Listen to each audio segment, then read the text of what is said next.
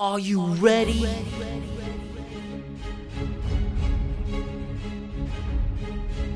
Hello, and welcome to another episode of the Around the CFL podcast. Anthony here with you again, and we are at week 20, which means one week left in the CFL regular season. We have a lot to get to, and we have a very special guest this week, but first, let's check in on what's going on with the news.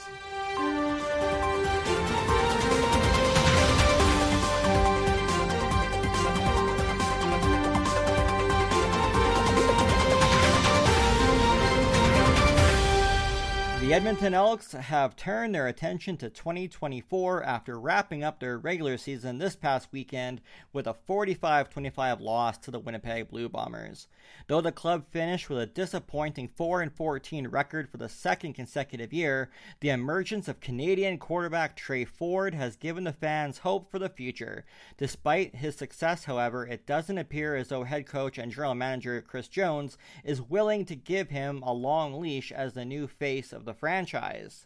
It looks as though Ford will be coming out as the starter for next season, but of course, as Chris Jones always says, everything is up for competition. And in a move that will not shock anybody, the Saskatchewan Roughriders are moving on from head coach Craig Dickenson. Saskatchewan announced on Monday that the team will not renew Dickenson's expiring contract. He joined the Rough Riders for a second stint as their special teams coordinator in 2016. He was then named to the head coach position in 2019. Saskatchewan posted two winning seasons in the 52-year-old's first two years as the jo- in the job, sorry, but wasn't able to replicate the success in recent years. The Riders missed the playoffs for the second straight campaign after going 6 and 12 in 2023. Dickenson called the team's 2023 season a failure on Sunday and shouldered the blame for the disappointing results. He went 34 and 34 in four seasons with the Riders. They didn't play the 2020 campaign due to COVID 19. Saskatchewan also announced on Monday that the team agreed to a new contract with O'Day, who's been the club's GM for five years and will now be looking for a new head coach.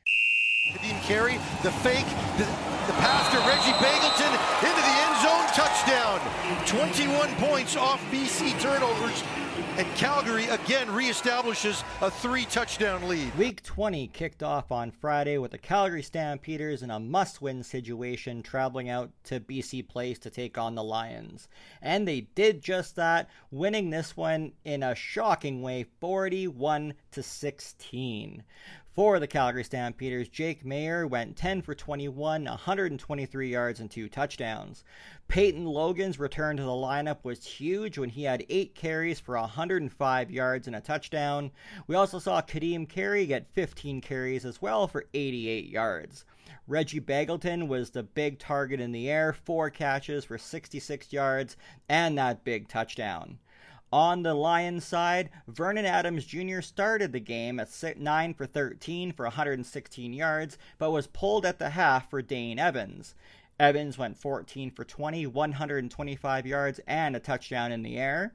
We also saw Jaquan Hardy carry the ball 11 times for 41 yards. In the air, we saw Justin McInnis have a really big game. He had seven catches for 108 yards. We also saw Javon Cottoy with five for 64 and a touchdown in the losing cause. Look, right side, wide open. Touchdown, Damonte Coxie. We talked about how they do thrive on the big play themselves, and they can strike quickly. Game one of the Saturday doubleheader saw the Toronto Argonauts traveling out to Saskatchewan to take on the Riders in another must win situation for Saskatchewan, but unfortunately it was not meant to be as the Toronto Argonauts took this one in a very close battle 29 to 26. For Toronto, Chad Kelly went 18 for 25, 275 yards with a touchdown and an interception. They brought Cameron Dukes in as well in the game, went 10 for 15 for 113 yards. AJ Ouellette had 11 carries for 50 yards, but it was Daniel Adeboboye who had a really strong day, 9 carries for 109 yards and a touchdown. And of course, Damonte Coxie still continues to shine. Five catches for 105 yards, and the big touchdown that we just heard that went for over 50 yards as well. For Saskatchewan, Jake Dolegala went 30 for 45, 429 yards in the air, two touchdowns, and two interceptions. Jamal Morrow was held to only 21 yards on the ground. And then we also saw Samuel Emilus had a really big game, seven catches for 137 yards and a touchdown. Shawn Bane Jr. even had eight catches for 136 yards. Kian Schaffer-Baker had seven for 90 and a touchdown. But unfortunately, the Saskatchewan Roughriders did lose the game, and by losing this one, they ended their hopes for the season, which also helped Calgary to clinch the final playoff spot in the West. They're going to move him to the right. Now he hesitates in trouble. Ball pops up. Bighill's got it. Oh, and a Bighill down to the 10 5. Touchdown, Biggie! As he takes it home for the Bombers. A disastrous start for Ford and the Elks. It was the season finale for the Edmonton Elks as they traveled out to IG Field to take on the Winnipeg Blue Bombers, and it was those Bombers taking this one quite easily 45 to 25. Tre Ford went 12 for 22, 288 yards. Kevin Brown was solid on the ground, five carries for 41 yards. Geno Lewis was huge in the air, seven catches, 158 yards. Manny Arceneaux kept the Manny show going for another catch for 77 yards in the losing battle. For the Bombers, Zach Collaros started the game. He went 13 for 16, 125 yards, and a touchdown. Dru Brown came in a little bit later, went a perfect 7 for 7 for 94 yards and two touchdowns. Brady Oliveira had 14 carries for 72 yards. Big play Kenny Lawler, 6 catches for 98 yards. The Bombers finished off the Elks for this one, and it was a really tough season to watch for the Elks, but we're excited to see what happens in 2024. That is it for week 20 with the Als and Ottawa and Hamilton all having the bye weeks. We'll be right back and we are going to sit down and have a great chat with Edmonton Elks rookie running back coach Jordan Linnen. We'll be right back. Today's guest has had a really interesting ride through the CFL coaching career so far, and it's only just begun. From a playing career to a college coaching job to a CFL position, football has taken him all over the country. He is currently the running backs coach for the Edmonton Elks. Jordan Linnen. welcome. Hey, thanks for having me. So you're from Lethbridge originally, aren't you? Uh, I was born there. I wouldn't say I'm from there. I was born there. I, I never got the chance to experience Lethbridge, but uh, yeah, that's my hometown. I I thought it would be cool to kind of give them a little bit of a shout out moving back to Alberta and all. So how long were you in Southern Alberta for? Uh, I, so I was about six months old, and then my mom decided to move. So my mom was born there, uh, raised there, but I, I was uh, more or less raised in Vancouver. Oh, nice. How was growing up in Van? Uh, it was great. I mean, obviously, uh, the city itself is pretty unique and it's got a lot of things going on. So I was fortunate. You know, I moved around a lot uh, throughout my childhood, but Vancouver always seemed to be home base. So growing up there and having all the opportunities that Vancouver presents, whether it was summer sports and and being out on the water or the winter sports and being up on the mountains, there was uh, always lots to do. So you started your college career playing in Nova Scotia for the Acadia Axemen, correct? Correct. Yeah. yes. So how did you end up at uh, Acadia University? Uh, going through my recruiting process, uh, my senior year, I actually didn't really know much about uh, Acadia or even Atlantic Canada for that matter. Um, you know, but throughout the process, getting to know uh, Coach uh, Cummings, Jeff Cummings, who's the head coach at Acadia, even still to this day, um, I just kind of felt like that was the right place for me. So, uh, you know, I didn't take a visit, much like some of the other places I went and had opportunities to go to play uh, beyond high school. But uh, I just felt like the relationship was strong with the coaching staff and more specifically with Coach Cummings. Um, that it just felt like the right place for me. So I chose to go there without a visit, without really knowing much about the university. Um, I got there and I enjoyed my time there. Uh, I still have a great relationship with Coach Cummings as well. Um, so yeah, that's how I ended up at, all the way out, you know, out east. How long were you out there for? I spent a year out there um, with the intention of going back for my for my sophomore year, but uh, decided to come home. Had some family stuff going on, and uh, took the opportunity to come home and played a year of junior. Well, what was supposed to be a year of junior, uh, parlayed that into three and a half years of junior, and then uh, uh, that's how I ended up back in Vancouver.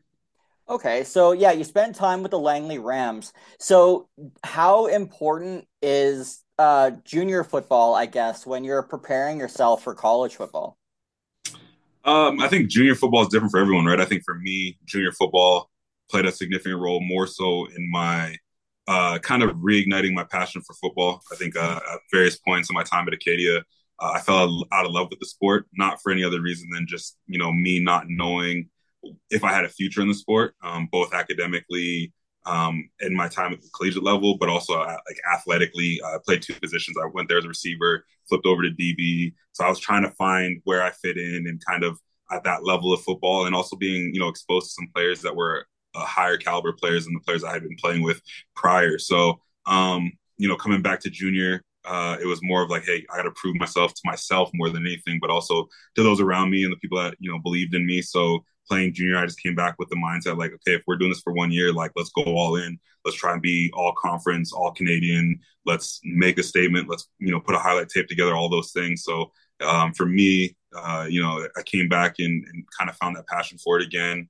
Uh, had some really good coaches at that time. Was a part of some really good teams, um, and it and it really kind of focused me on the fact that like, hey, if you do this and do it at a high level, no matter where you're at, you're gonna have opportunity to get out of here and go to the pro level. Um, and you know, being where I was to also provided the opportunity because it was allowing me to you know then parlay the opportunity with the BC Lions, um, and then you know transition my time there. And then you also spent some time going to University of Manitoba, correct?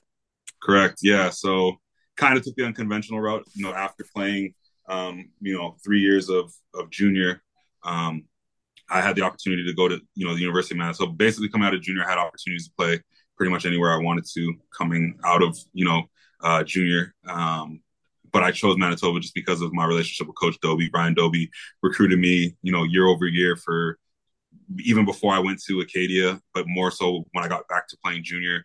Um, you know, every year I would commit um, at the end of the spring or heading into the summer, and then I decided to play junior. So it was like an ongoing thing. But you know, when my my eligibility at the junior level expired, um, I had a strong enough relationship with players that I played with or played against at that time, both from our program and some of the better programs in junior. Kind of all came together, and we're like, hey man, like why don't we just go to one school and you know make the most of the opportunity at the collegiate level. So you know, I I chose to go to Manitoba, and I played there for two years, and had a you know tremendous experience. And to this day, again, Coach Dobie is another person that I you know respect and admire for you know for what he did for me and also what he's done for that program. So football isn't always the most important thing. What did you take when you were in school? So uh, originally, when I went to Acadia, I majored in political science. Um, I had this uh, aspiration of being a lawyer when it was all said and done. When I was done playing football, but you know, uh, most the schools I was talking to at the time coming out of high school offered criminology programs. Uh, unfortunately, Acadia didn't. So when deciding what I was going to take at Acadia, I decided to take political science. Throughout my first year, I, I just didn't really enjoy it. It was you know pretty dry. There wasn't a whole lot of you know enjoyment in in the material and the content of what I was learning. So I knew whether I was going back to Acadia or if I transferred to another university, I wanted to make sure that I was in a program that I would enjoy. So, you know, after I kind of rerouted and went through junior and decided to go and re-enroll in university. Uh, when I went to Manitoba, I switched my major to social work and I had a minor in psychology. Oh, nice. Is there any plan on using that, you know, later on down the road? Yeah, I mean that's kind of what steered me towards it. Uh, I, have actually been, you know, using it in a more practical application uh, for the better part of like the last seven or eight years. Uh, in my off seasons, when I'm back home in Vancouver, uh, I work at a group home, um, work with at-risk youth. So there's a little bit of, uh, you know, synergy there in terms of you know the practical application and the degree and that's kind of why I did it. I, I, think I knew that like I had already been working with youth, um, especially uh, high level at risk youth. So it was like the more I could take the you know the book application and have a practical application for it, it was more important to me to do that. So I did that. That's amazing. That's really great work that you do in the off season. You also play you went on to a couple practice rosters with the BC Lions and the Alouettes. A lot of people actually don't understand what goes into being on a practice roster and what that really entails for a player. For sure.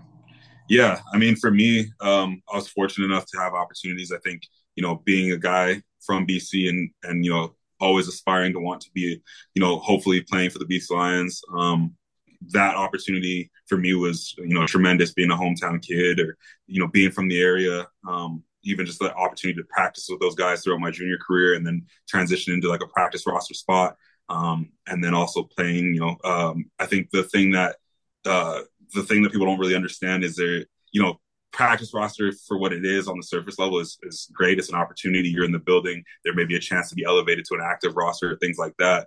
But the other side of that is, you know, constant uncertainty, um, always having to prove yourself, and then you know the the leeriness of like, okay, well, I'm here today, but could I be gone tomorrow?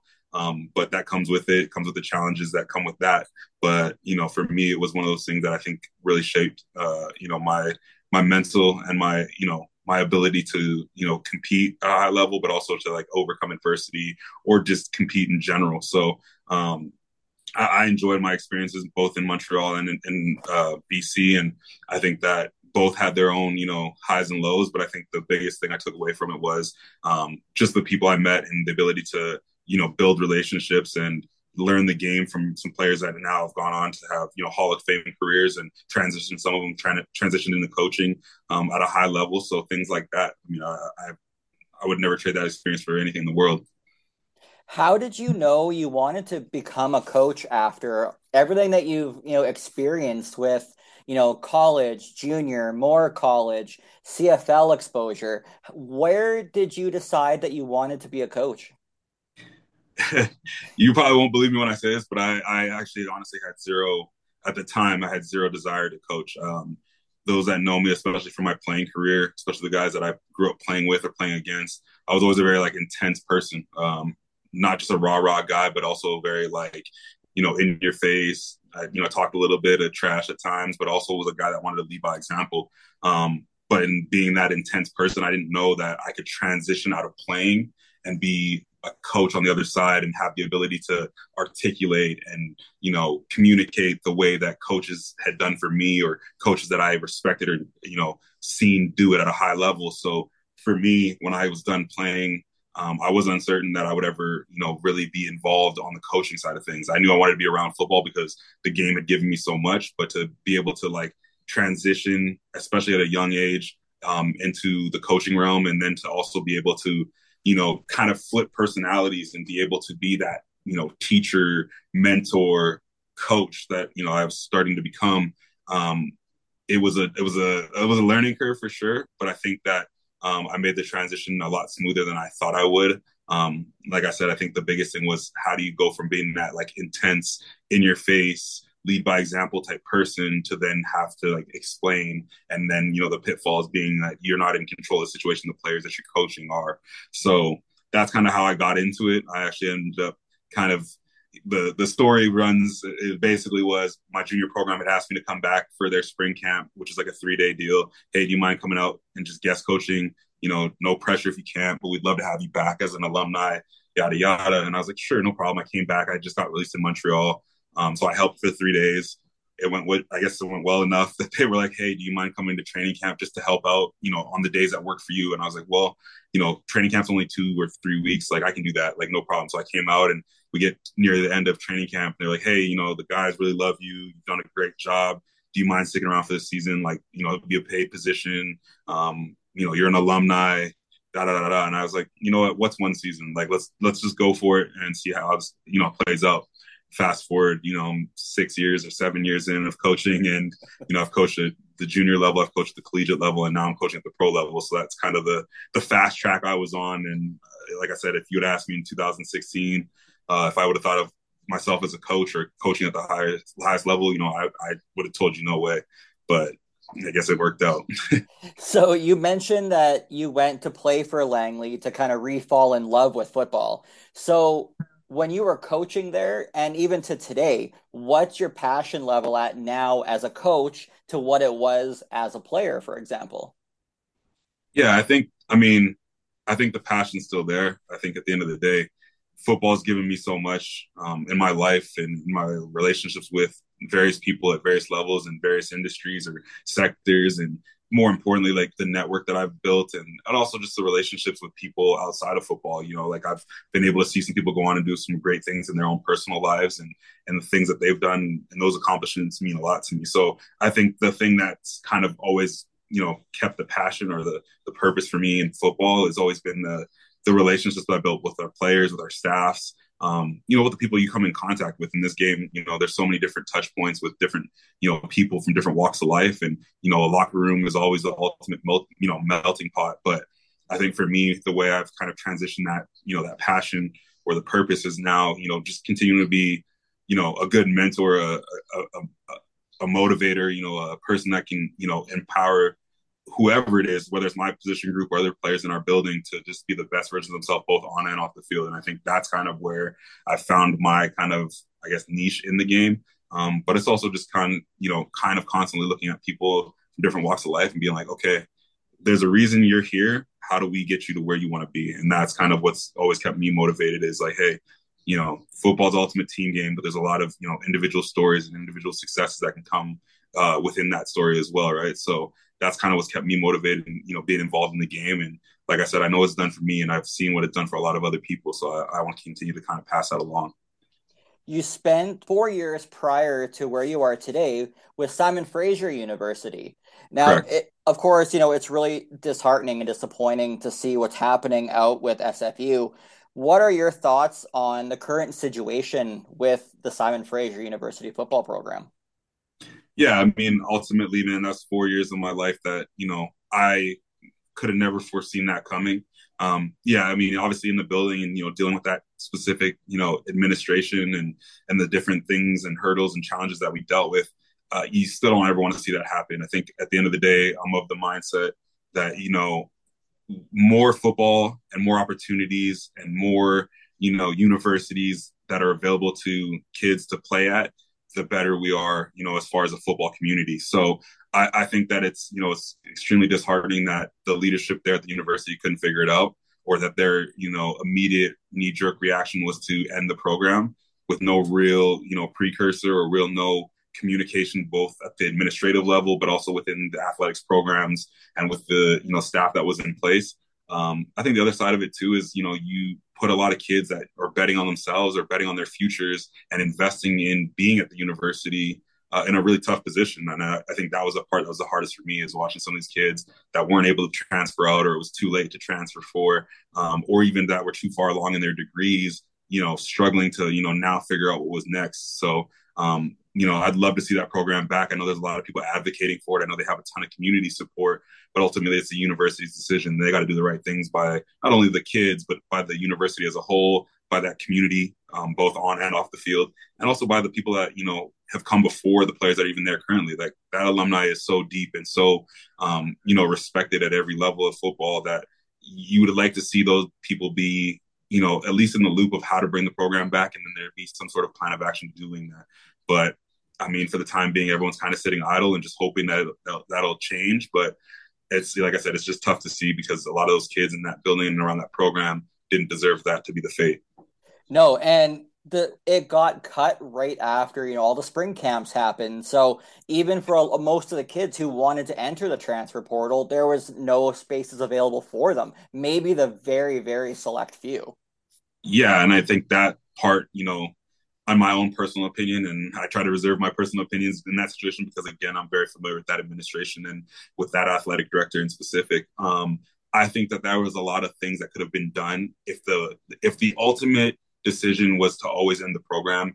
You could have given all those university uh, players uh, an opportunity to transfer, whether it was transferring to a Canadian university, whether it was jumping in the transfer portal and looking for another NCAA institution. There was just so many ways that it could have been handled. And I think ultimately the way it was handled was probably the worst possible outcome, not for anybody other than the student athletes. I think there was so many things that were done along the way that, you know, was a, of disservice to those players and to those coaches. But I think ultimately to end the program literally a day after they finished spring ball, um, and literally at the point where you know in the summer where there is no more real recruitment like yeah you might have one or two kids that were able to jump in and, and, and find a home you know basically immediately, but the vast majority of those guys didn't. They either had to play junior football, they may never have played football ever again, or they had to transfer somewhere else, knowing that yeah, you're going to another institution, but you're probably not a scholarship guy. You're probably a late enrollee. You're dealing with the stress of not probably getting into your faculty or your program. So there was just so many layers to it that were really, you know, disappointing and discouraging. But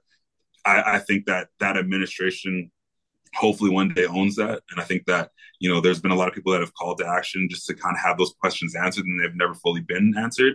So, you know, what happens now? I think now moving forward, first, re- excuse me, first reinstate the program, but uh, more importantly, find the right leadership to be able to guide and lead that program moving into the future, whether they stay in the NCAA or come back to Canadian youth sport.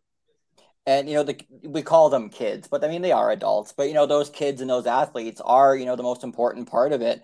But what do you remember, I guess, fondly about your time at SFU? Um, I think you know, for me, uh, it was a tremendous opportunity. Like I said, my my coaching career wasn't one that I had been sitting there dreaming about. You know, from from a young age. It was one of those things I guess I kind of quote unquote fell into. Um, but my time at SFU was a little bit more refined and focused because um, you know Coach Thomas Ford, who was the head coach at the time, um, sought me out. You know, I had a name in the community, both at the grassroots level and both from my time as a player. Um, he he sought me out. We met. We had a good conversation, and um, he made me feel kind of almost empowered to just take that you know leap of faith and see what it was to coach at that NCAA level. And I and I did that. And I think the things I remember most and have the fondest memories of were just the experiences of playing in those bigger stadiums, those more hostile environments. Um, some of the kids that we recruited and brought into the you know into the university, being guys that maybe weren't you know high on SFU initially, but doing a good job of recruiting them, doing a good job of you know showing them what the university had to offer and and all of those things. I think those are the you know the memories that I'll remember the most. I think the other part of it too is just the relationships I built with you know our staff and the coaches that were there when I came in, but also the relationship with some of the players that came in and whether they stayed or they transferred. I think you know I still check on those guys you know quite regularly, and a lot of those guys are at that point now where they're either graduating or close to graduation. So you know now it's looking and just kind of from afar, you know, hoping and rooting for those guys to either graduate and move on to do great things or continue to pursue football at the highest level. And after SFU, there was a big calling for you. I guess we'll call it the Elks came calling. How sure. how did this, I guess, evolve or develop? Yeah, I was uh, I was honestly, I think, kind of at a, a point where I was unsure if I was going to continue to coach. Uh, even just for the year. Like I, I kind of was in a headspace, just given all the things that were going on at SFU at the time prior to my exit um, and then also uh, what I've what eventually would have unfolded after the fact. Um, I was okay with kind of just taking you know a year away from coaching. Um, but you know, one day, you know, Coach Jones reached out to me and was just saying, you know, hey, do you have any interest in coaching? Um, you know, he said it would be a little different than what you're used to. I, you know, I was a defensive guy, I played defense majority of my career. I coached defense, whether it was you know coaching linebackers, coaching DBs, coaching corners. Um, I had been a defensive guy for the majority of my career. So when he you know, extended the opportunity, say, hey, you know, I'd probably move you over to the offensive side of the ball if it's a, you know, it's, it's something you're willing to do. There's an opportunity here for you. And, um, you know, I talked to my friends and my family and some of the people I know around the league that I trust and respect. And I, I thought about it and I was like, you know what, like, if I don't take this opportunity, it'd be foolish of me to to say that I really pursued this with the expectation of trying to do it at the highest level. So you know, I had the opportunity to get in the building. Uh, I knew I was walking into a different experience, both, you know, being a new staff that's coming together in a new city, but also for me personally, the challenges that came with, you know, switching over to offense and not having, you know, that gradual education or understanding of what we do as an offense, but just kind of diving in head first and having to, you know, get up to speed on the nuance, the verbiage, the protections, the all those things that came with it. So that's kind of how it came about. And, you know, fortunate or, you know, unfortunately, I, I, was able to make the transition, you know, relatively smooth, but it was a steep learning curve. And at the end of the day, like I wouldn't have been here without that phone call or without that uh, extent of an olive branch and the opportunity that was provided from it. A coach's job really starts way before training camp. What were those first couple weeks or couple months like for you leading up to that? yeah, it was like I said, it was a steep learning curve. Um, you know, I think the one thing about you know being at this level is there's a certain level of you you assume that you know, you know, I mean, and it's both from the person that's in the in the position, but also from the people that are around you. You know, there's a certain level of hey, like if this is the highest level in the country that you can do this at, what do you know and how much do you bring to the table?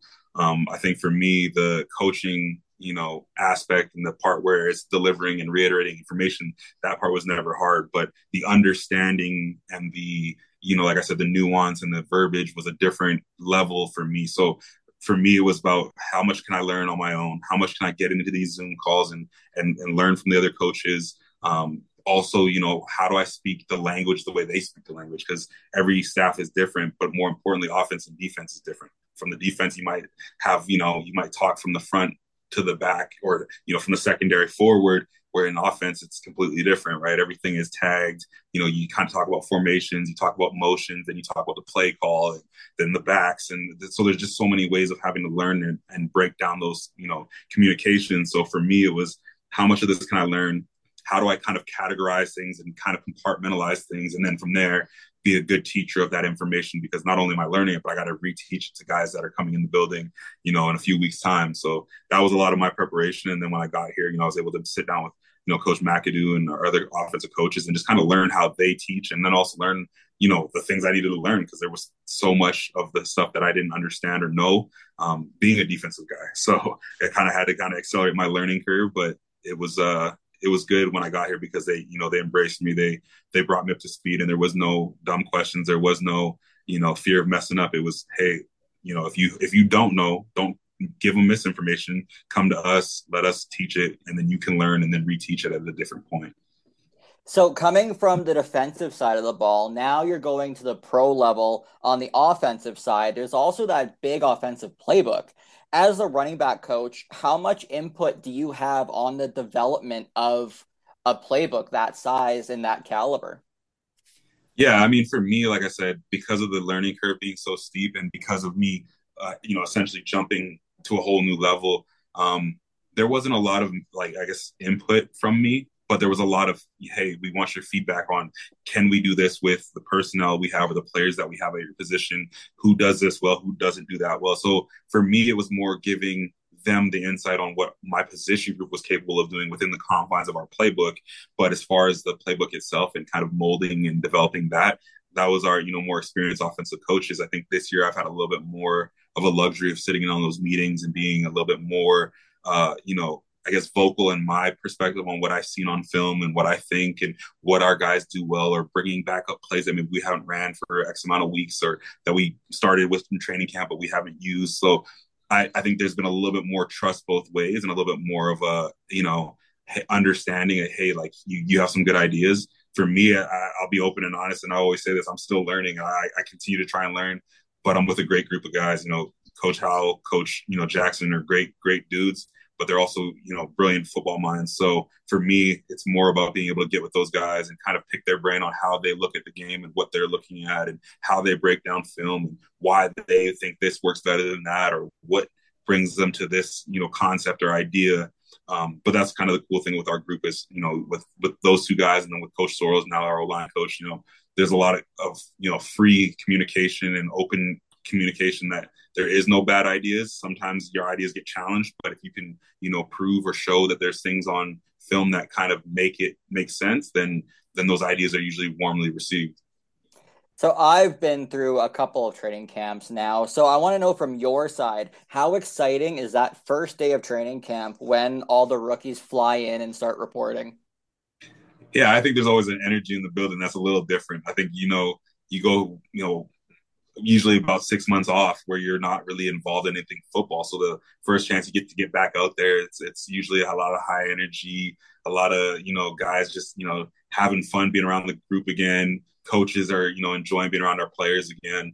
Um, and I think the energy in the city is always great too. No matter where you are, I think every city that has a CFL team, you know, those those times leading up to training camp and the you know the whole training camp itself is the best time because it's you know it's usually the middle of the summer. You know, people get a chance to come out and see practice. The energy is usually high, high and intense. So I think training camp that first day is always the best. It's like that first day of school. You know, you feel like all the stuff you put you know, in plan and place in the off season kind of comes to fruition and you get to apply it in a real life application. So I think training camp's the best part, uh, you know, usually for us coaches until you get to about week two or three where you're a little more sleep deprived, the energy level's a little different.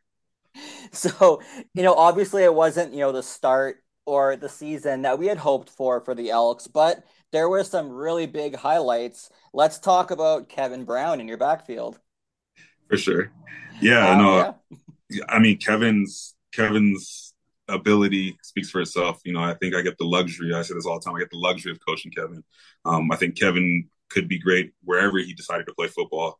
Um, we're fortunate that he's chose, you know, Edmonton to be the place he wanted to pursue football. But as far as you know, how it, it is to work with him, he's a, he's a tremendous, you know, young man. He's a guy that gets it. Um, he's a guy that loves football. So you know, for him, work isn't really work. He comes in here always smiling and joking. And sometimes, you know, he's like a little brother to me sometimes where he just kind of follows me around or is a pain in my butt. But at the end of the day, when it comes down to working and then, you know, put on the hard hat and just going out there and doing what we need him to do, he never has an issue with that. I think he's, you know, he's taken the good with the bad. There's you know points in the year where you know he faced a lot of criticism for ball security, things like that. Um, and and you know we spent a lot of time just kind of you know harping the details. And my guys, you know, I told them the standard is the standard, and you either adhere to the standard and raise your level of play to that standard, or sit at that standard.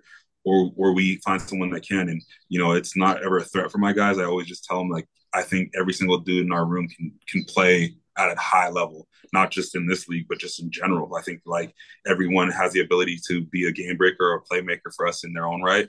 Um, but when their numbers called, I need them to do that. So a guy like Kevin, you know, he he showed that from the day he stepped out. You know, I think last year a lot of people in this league were kind of taken by storm because you know, first game, he runs off for 100 yards, and and you know he has a couple of plays that are explosive that you know show his burst and his ability and his athleticism. And now everyone's like, well, who's that kid? And you know, as you move through the season, he he still shows some dynamic, you know, ability and playmaking ability. But now you come back into year two, teams have a little more time to prepare. Teams know what they're getting in in that young man. So you know, for me, the challenge was always to keep him of the understanding that what you did last year isn't it doesn't have any weight on this year. So, you know, we looked at it game by game and, you know, there were some challenges issued to him and, you know, and not only the challenge of him being a playmaker, but him being a challenge or him being challenged in his ability to protect, his ability to hold on to the ball, his ability to be a good teammate, his ability to just really be a completely well-rounded back. And uh, I think to his credit, he showed that he could do that. And I think now,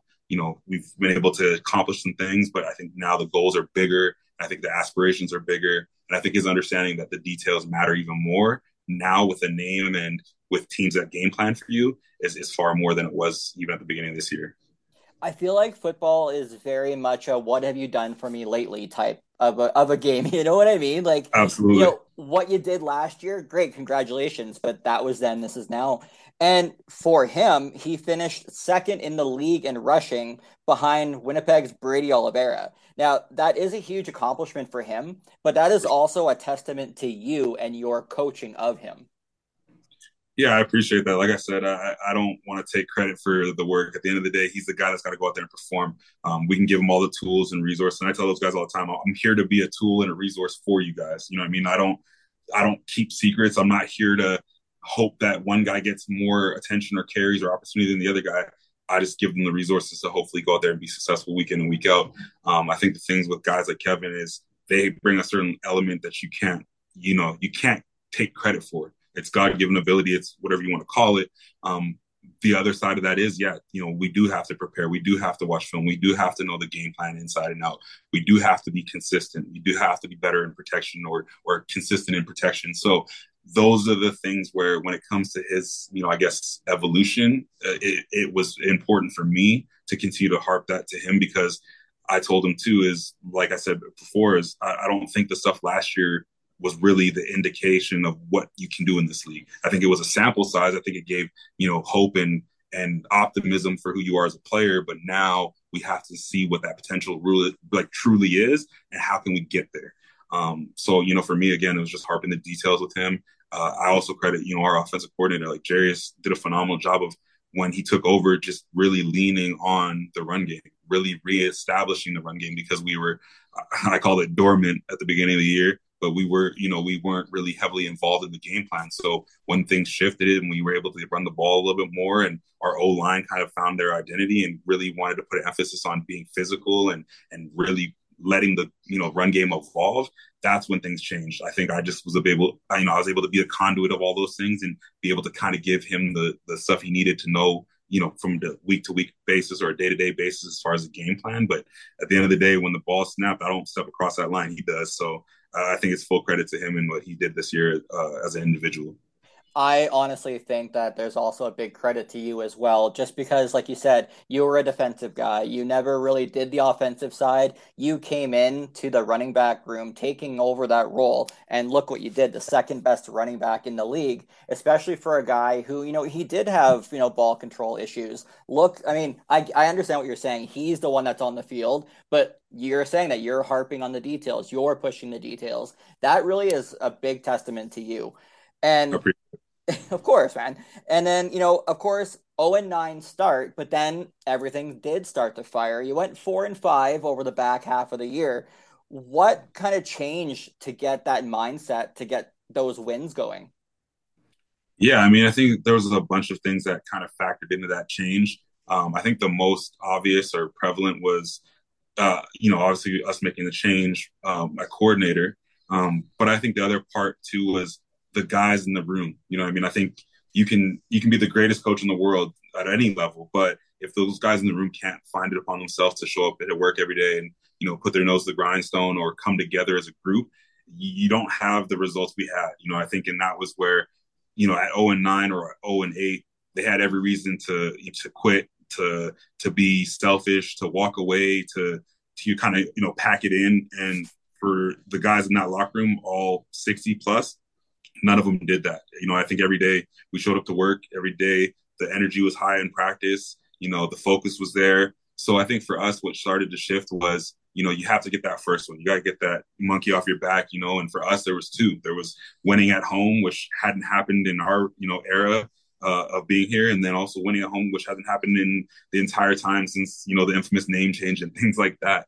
Um, so, you know, for us, we knew that that was a twofold goal. And when we got that first one, it was like, okay, now we can kind of breathe.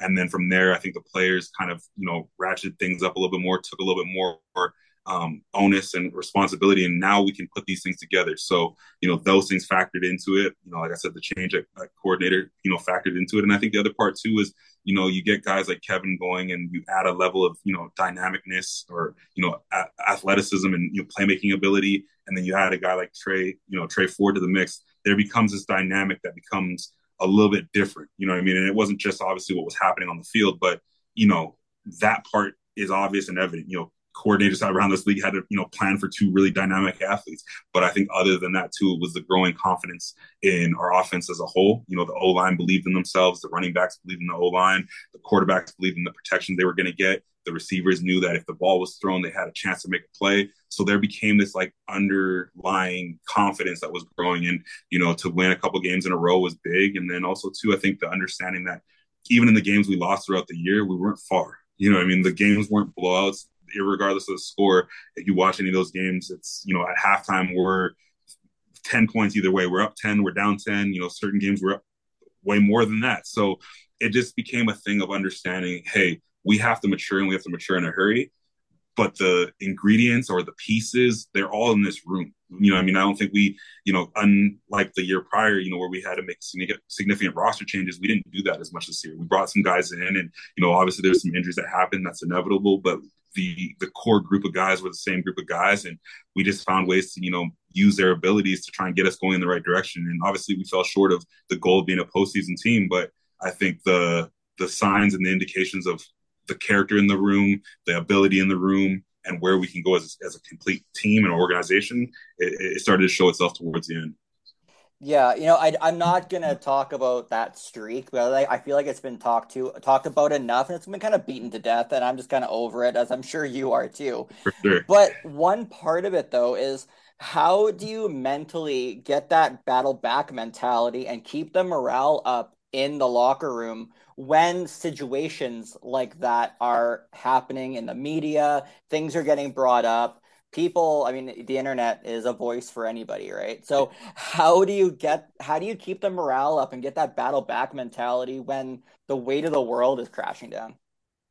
Yeah i, I won't lie and i won't you know i won't sugarcoat it and say it was easy because it wasn't. Um you know i think especially as a coach or especially as a player like you, you start to question yourself. You start to question the ability to overcome things that happen repeatedly right it's one thing to come and you know, show up to work after a loss. So, but you know, once you have to do that four or five times in a row, or or nine times in a row, it becomes a little bit repetitive and redundant. But it also has you questioning everything from the processes of how you do things to your level of preparation to your ability as a coach to your ability as a player.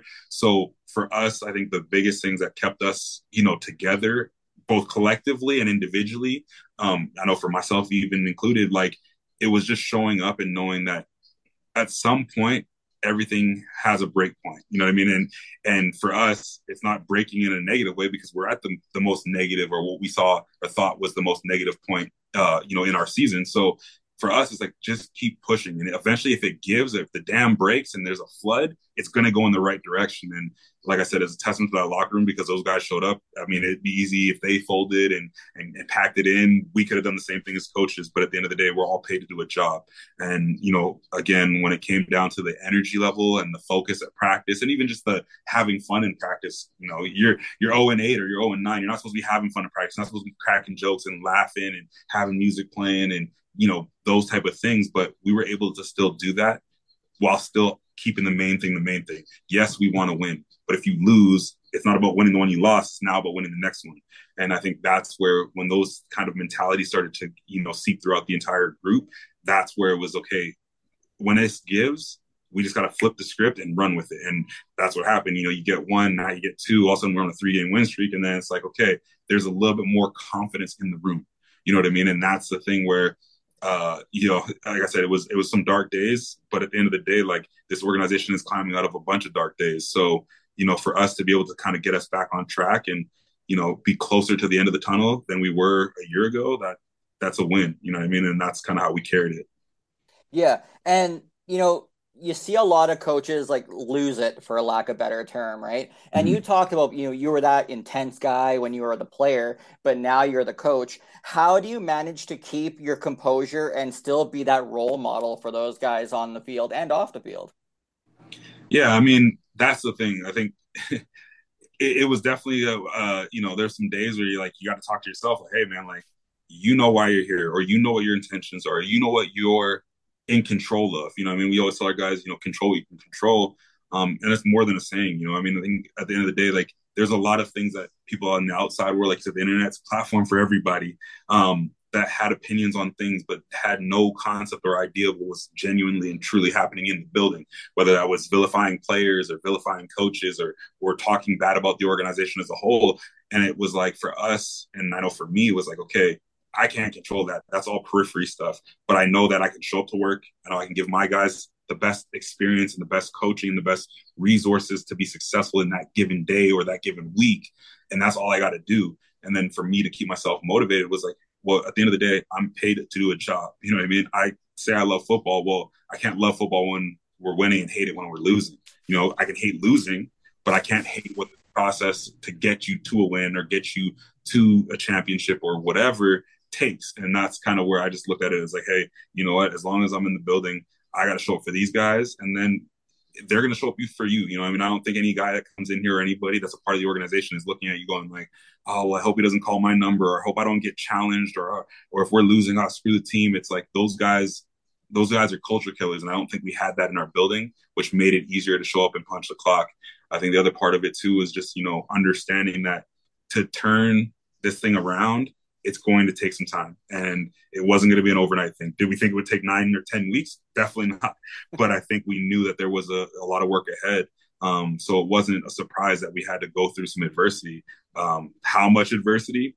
Different story. But at the end of the day, you know, I think there was a lot of character building in that. And I think outside of football too. Um, you know, there's a lot of guys going through a lot of things uh, at every level, you know, coaches included. And um, I think the best thing about football is when you're in a room full of guys that come from different walks of life, you kind of rally, rally around each other. You know, you hear the word or the term family thrown around a lot, but when you're with these dudes for six months and it's an everyday thing, 10, 12 hours a day, you truly become family good or bad. So, um, you know, that's how we kept, you know, our guys kind of, you know, locked in and just kind of encouraged them, man. Like, if if playing football and losing games is the worst thing happening in your life, your life's pretty okay. You know what I mean? Now, if you've got some other things that are going on outside of football, it's a completely different story. But we were being, you know, you know, we were taking the grain of salt with the losses and trying to find ways to motivate each other outside of football.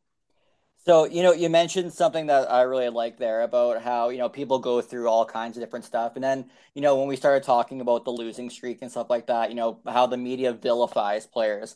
How was, how, what, I guess it's, I don't really know how to ask this question, but how important is keeping the players' mental health in check when they're going through all this stuff off the field, but then this other stuff is happening too on the field?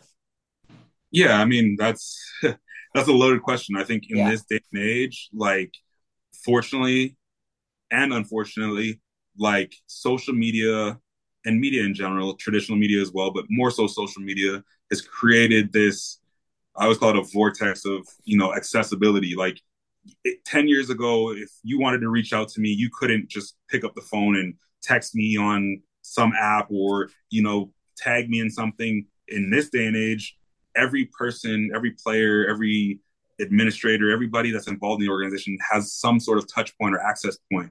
And the good part of that is you, you, can, you know, curate your own fan base or you can build a brand or you can do all these great things. But the dark side or the ugly side of that is you give a voice to people that maybe wouldn't say something to your face or wouldn't say something publicly or wouldn't say something in certain contexts, right? And that's where for our players, it's always, hey man, like gain the the you know the platform you want to create for yourself, but also safeguard yourself so you're not exposing yourself to real risk or real you know being targeted for things that you know are beyond your control. And so I think for us when we talk to our players all the time is you know control the the the narrative the best you can, but don't let someone else's narrative define you. You know, I mean, don't let a guy that's sitting on his couch say you're X, Y, and Z knowing he's never left his couch. You know what I mean? And that's kind of one of those things that we always try to keep our guys, you know, focused on, you know, do what you need to do for you and for your family. And if you do things the right way, there's no person in the world that can say anything about you because at the end of the day, you're doing what you think is best for you. Um, and obviously, too, we always got to protect our organization. Like, you know, we always tell our guys, you can't misrepresent the organization. You have to represent the organization all the time. And even when you don't think someone's watching, someone's watching. So that's the part where, you know, it's always a good and a bad or a gift and a curse. But I think the mental health aspect, especially as the season wore on, became very relevant and very important because you know it's easy to be the the big guys, the name guys, the guys that are big free agents or big, you know, long tenured guys in this league. But when you're a guy that's new here in a different city in a different country, and you're not playing the way you want to, or you're part of a losing, you know, team, or you've never experienced losing coming from a different program, well now there's like challenges and hurdles that come with that and so you know it was always kind of making sure that we checked in with guys and not necessarily the main guys or the big name guys but also guys that are kind of around guys that are on practice roster guys that are maybe in a backup role or guys that were having a ton of success and are having a rough patch or a few weeks that they're not you know maybe playing to their potential. So those are the things that you kind of juggle as a coach and those are things you juggle as an organization. But i think the biggest thing was understanding like mental health comes in various shapes and forms. You know what I mean? And for me to try and denounce what you're going through or you to denounce what I'm going through, eh, you know, we can't do that. It's just that's the way that this is, and that's the way mental health is. It doesn't have a name or a face. It's it's various and different for everybody. So you know, you take it serious until you know you know it's not, and or until you know that it can be resolved in a in a you know positive way. But it's probably the most pre- prevalent thing in in sport and, and in society you know mental health is a legitimate thing and so the more we can do in our building to kind of make sure that players know that they have resources or you know rooms they can go talk to or professionals they can go talk to you know it's only going to help the player and our organization as a whole so we've really focused on that that's that's amazing. That's a really great answer. So we're also hearing a lot, especially more in the NFL, uh, talking about you know running backs being undervalued. What are your thoughts on the current state of running backs in professional football? Yeah, I mean, obviously the the bias in me goes you can't undervalue the guys I coach, but I mean the reality is this game has evolved, you know, and at every level. It's not just you know in the NFL or in the CFL, but even collegiately, like you know what backs are asked to do or how many touches or carries they get is different than what it was even five years ago. Um, I, I think the undervaluing of the position is a little bit, I don't want to say unfair, but it's unnecessary. I think the running back position will never go extinct. You know what I mean? I don't think they're going to take that out and line up in five receiver sets all the time.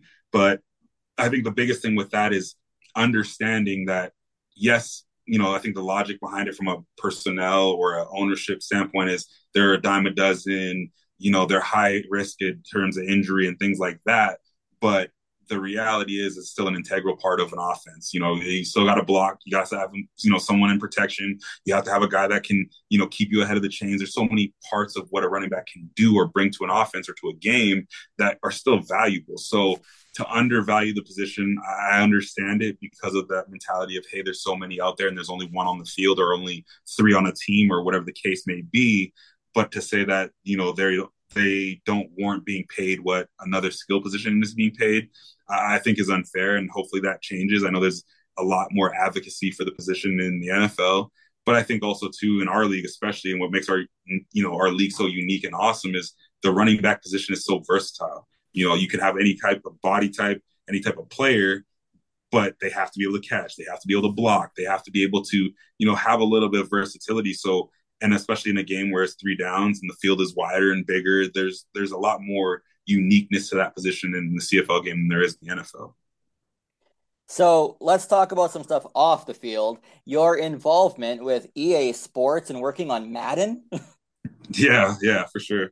Um, yeah, I mean, like another thing, like again, you know, I say and I always say it all the time that like this game has given me a lot of opportunities and a lot of cool things to you know experience that I probably would have never experienced otherwise. And you know, Madden and being able to do motion capture and to be able to be you know a creative director and do all those things that I've gotten to do within the game.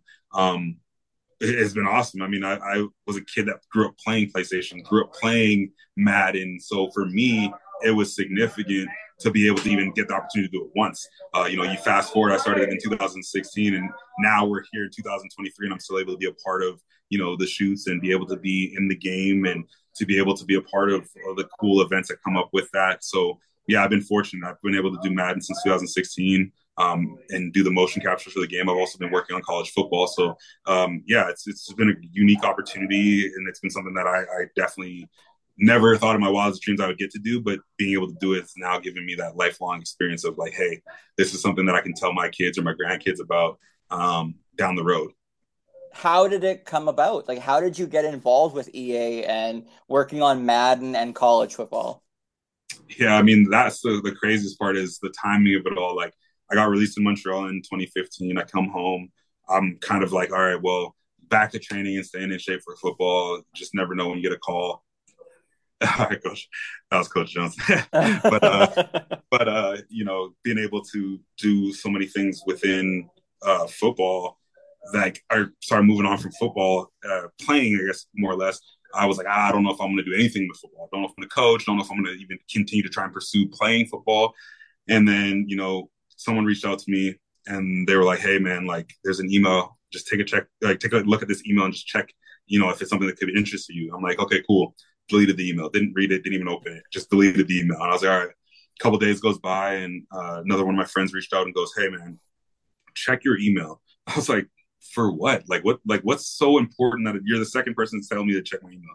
So I I open up the email, I read the email, and it was like, you know, opportunity to do some, you know, on-field movement stuff for a game. It was unnamed. They didn't want to like disclose what it was for, but it was like, you know, you'd be doing athletic movements, contact, you'd be paid well, blah blah blah blah blah.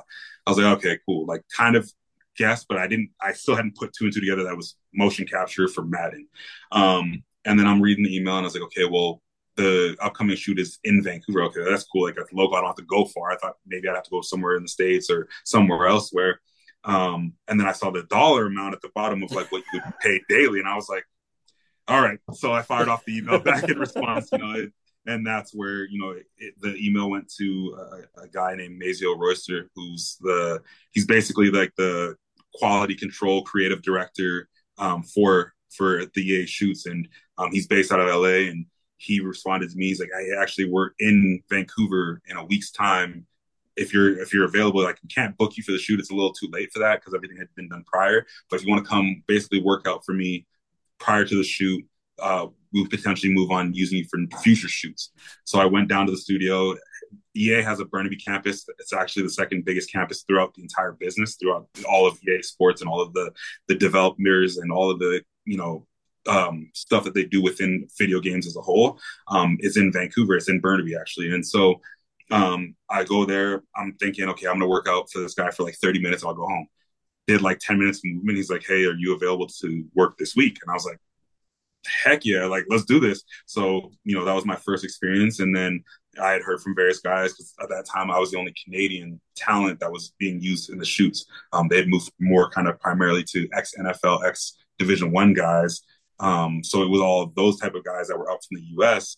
I was like lone Canadian guy. I was okay, well, cool, I got to do this, but it's probably like a one-off.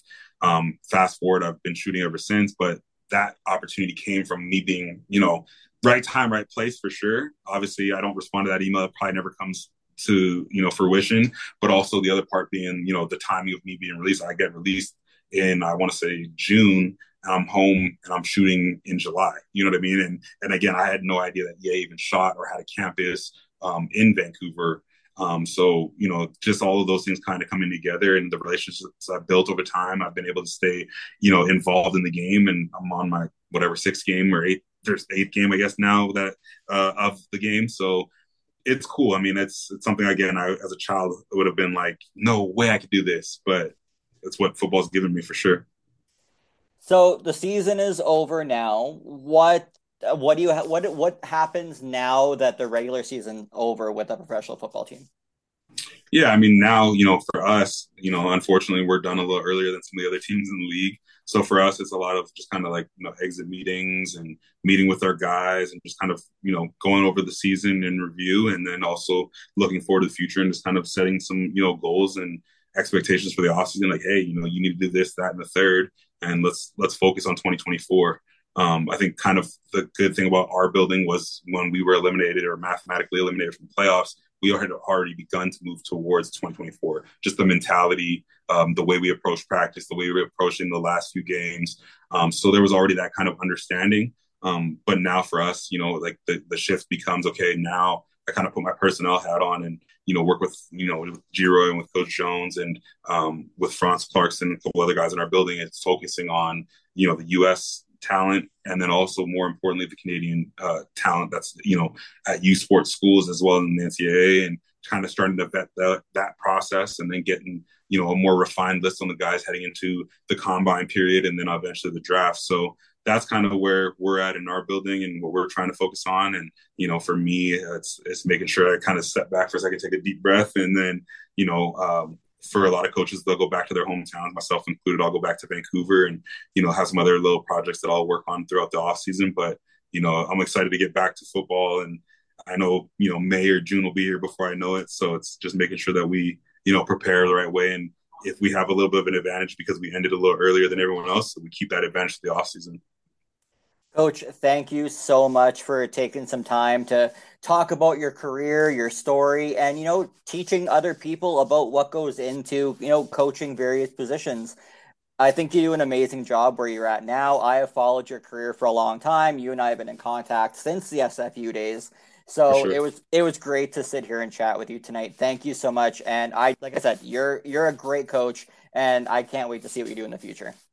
Thanks, man. I appreciate you having me on and thank you for your time. That was our conversation with Coach Jordan Linnen.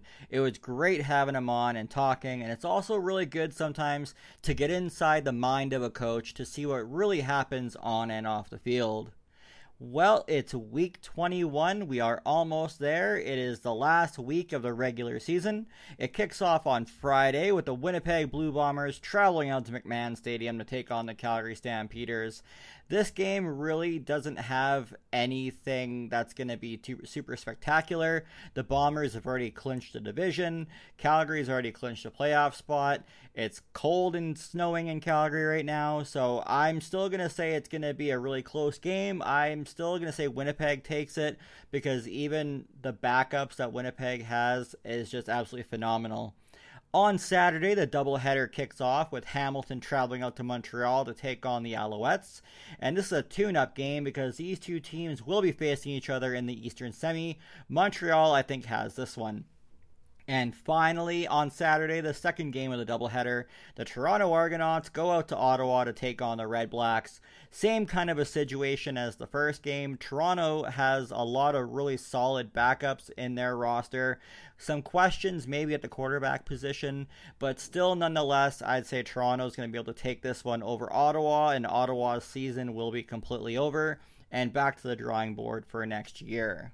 Well, that is it for us this week. You can follow us on Instagram, X, and threads at Around the CFL Podcast. And you can listen to us on iHeart, Apple, Spotify, or anywhere else you get your podcasts from. If you're enjoying the show, please feel free to give us a five star review. We will be back again next week with our one year anniversary episode. No, I don't have anything special planned. It's just going to be another episode like every other one, but it's our one year nonetheless. That is it for us this week, and we'll see you later.